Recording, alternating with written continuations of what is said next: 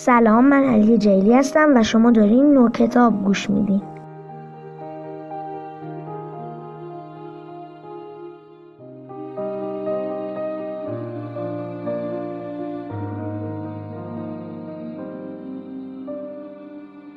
ما در نو کتاب کتاب ها رو می‌خونیم و بعد قسمت های جالبش رو برای شما تعریف می‌کنیم که اگر شما هم کتاب رو دوست داشتین و پسندیدین بخرید و بخونید و ازش لذت ببرید.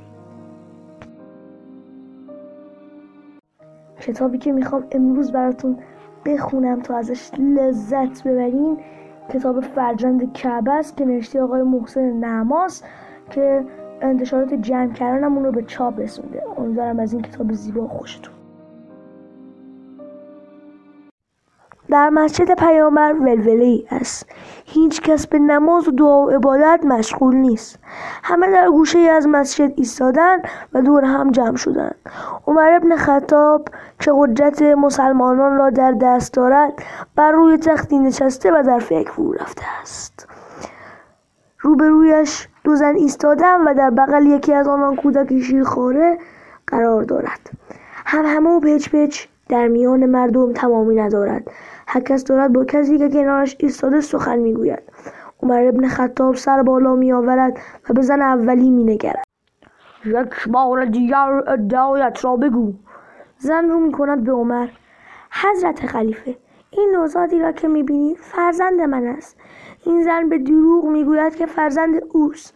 شما را به خدا حق من را از این زن باز ستانید. عمر ابن خطاب به زن دومی رو می کند و تو ای زن تو ادعایت چیست؟ زن با آه و ناله جواب می‌دهد دروغ می‌گوید.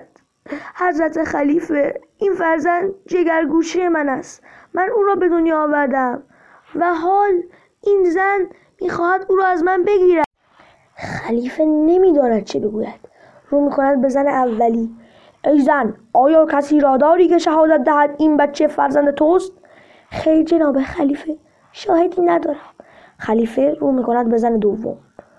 تا چطور؟ آیا تو بر ادعایت شاهدی داری؟ خیر حضرت خلیفه من نیز شاهدی ندارم. کار بر عمر ابن خطاب دشوار می شود نمی‌داند حق را باید به کدام یک از این دو که هیچ شاهدی هم بر ادعای خود ندارم بدن عمر دوباره به زن اولی رو می کند ای زن باید قسم بخوری که این بچه فرزند توست. زن به سخن می آید. به خدا سوگن که این بچه فرزند من است و این زن دروغ می‌گوید خلیفه به زن دوم رو می کند. تو هم باید قسم یاد کنی. ای خلیفه قسم به پروردگار که این بچه که می‌بینید فرزند من است و این زن دروغ می‌گوید عمر ابن خطاب نمی‌داند دیگر چه بکند. سر تا گیج شده است. هر دو زن شاهدی بر ادعای خود ندارند و هر دو نیز قسم یاد می‌کنند که راست می‌گویند. مسلمانان نیز همگی مات و مبهوت به خلیفه زل زدن و دلشان می‌خواهد ببینند در این قضاوت چه خواهد کرد. هیچ راه حلی به ذهن خلیفه نمی‌رسد. یکی از مسلمانان نگاه می‌کند به عمر. ای خلیفه ما منتظر هستیم تا ببینیم حق با کدام یک از این دو زن است و حکم تو چیست؟ عمر سر پای میاندازد و فکر فرو می‌رود. هر دو زن نیز چشم خلیفه دوختن تا ببینند او حق را به کدام یک از آنان داده. عقل خلیفه به هیچ چی راه نمی‌دهد.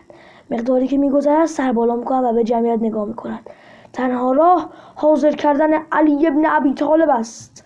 شاید او راه حلی برای این کار داشته باشد.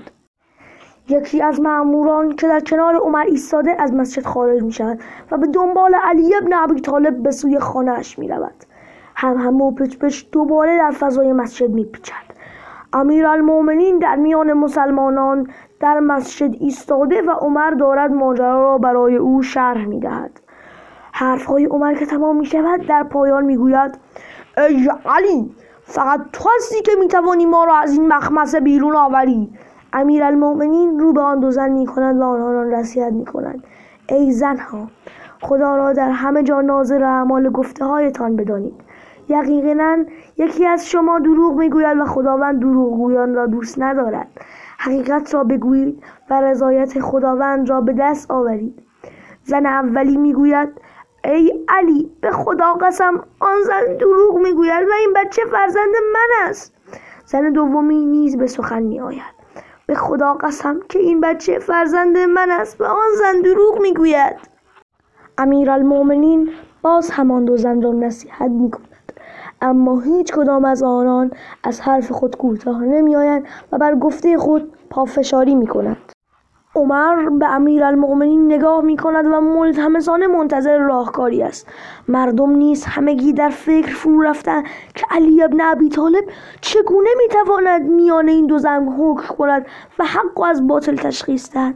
ناگهان امیرالمؤمنین با صدایی که مقداری بلند است می‌گوید بروید و یک اره بیاورید. عمر با تعجب به امیرالمؤمنین مینگرد اره؟ آری اره. یکی از مسلمانان به سخن میآید ای علی در این اوضاع اره برای چه می‌خواهی؟ می‌خواهم این کودک را اره کنم نیمیاش را به این زن و نیمیاش را به آن زن بدهم. بین مردم ولولو همه می‌شود. این دیگر چه قضاوتی است؟ عمر با دیده تردید به امیرالمؤمنین نگاه می‌کند. نمی‌داند چه بگوید. امیرالمؤمنین اما روی قضاوتی که کرده است مصر است. مردم نیز باور نمی کنند امیرالمؤمنین با آن شفقتی که در دل دارد این گونه قضاوت کند. عمر سرپای میاندازد به فکر فرو می رود با اینکه قضاوت علی ابن ابی طالب را درک نمی کند اما می‌داند او بیدلیل حرفی نمی‌زند. دستور می‌دهد تا اره بیاورند. مقداری بعد اره آورده می شود هیچ کس از مردم باور نمی کند که قرار است به قضاوت علی آن کودک اره شود. چشم هر دو زن به اره میافتد. ناگهان زن دومی میترسد و رنگ از چهرهش میپرد و پایش سوس می‌شود. بریده بریده و در حالی که زبانش به لکنت افتاده می‌گوید ای علی من این بچه را نمی‌خواهم. بچه را به آن زن بده. زن اولی خوشحال و شادمان می‌شود که کودک می‌خواهد از آن او بشود. ناگهان امیرالمؤمنین می‌گفت الله اکبر. و سپس رو می‌کند به سوی زن دومی که ترسیده و علیه خود اقرار کرده. ای زن این کودک برای تو و فرزند توست. همه مردم تعجب زده می شود. زن اولی نگاهش حراسان می شود. ای علی اما این زن خود می‌گوید که بچه مال من است.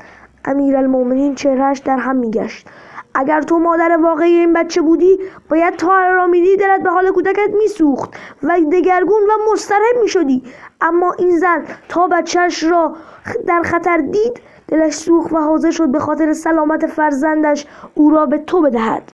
زن اولی تازه می‌فهمد و ای که زن دومی کرده نه به ضرر او نبوده بلکه به سودش بوده و چگونه امیرالمؤمنین با این نقشه توانسته حق را از باطل معلوم سازد؟ رنگ صورت زن اولی دگرگون می شود زبان به اقرار می گوشاید آری قسم به خدا من که من دروغ گفتم و آن بچه مال من نیست. فرزند اوست. هم همه و دوباره در میان مردم به پا می شود همه از کاری که المومنین کرده در حیرت و بیش از همه عمر ابن خطاب. اش از گوشه چشمان زن دومی می لغزد و روی گونه هایش می نشیند جلو می رود و بچهش را از زن اولی می گیرد و در بغل می فشرد و می بوسد رو می کند به امیر المؤمنین نمی‌دانم چگونه از شما تشکر کنم. با صدایی که بغز در آن نشسته می گوید یا علی ممنونم ممنونم. که بچه هم را به من بازگرداندید المؤمنین لبخندی می‌زند. مردم همگی متفرق می‌شوند. عمر ابن خطاب هم نفس راحتی می‌کشد. امیدوارم از این کتاب زیبا لذت برده باشین. این کتاب 124 صفحه است اما متاسفانه تصویر نداره و امیدوارم بخون بخرید و بخونید و ازش لذت ببرید. نو کتابم فراموش نشه. و به دوستاتونم معرفی کنید. خدا یار و نگهدارتون.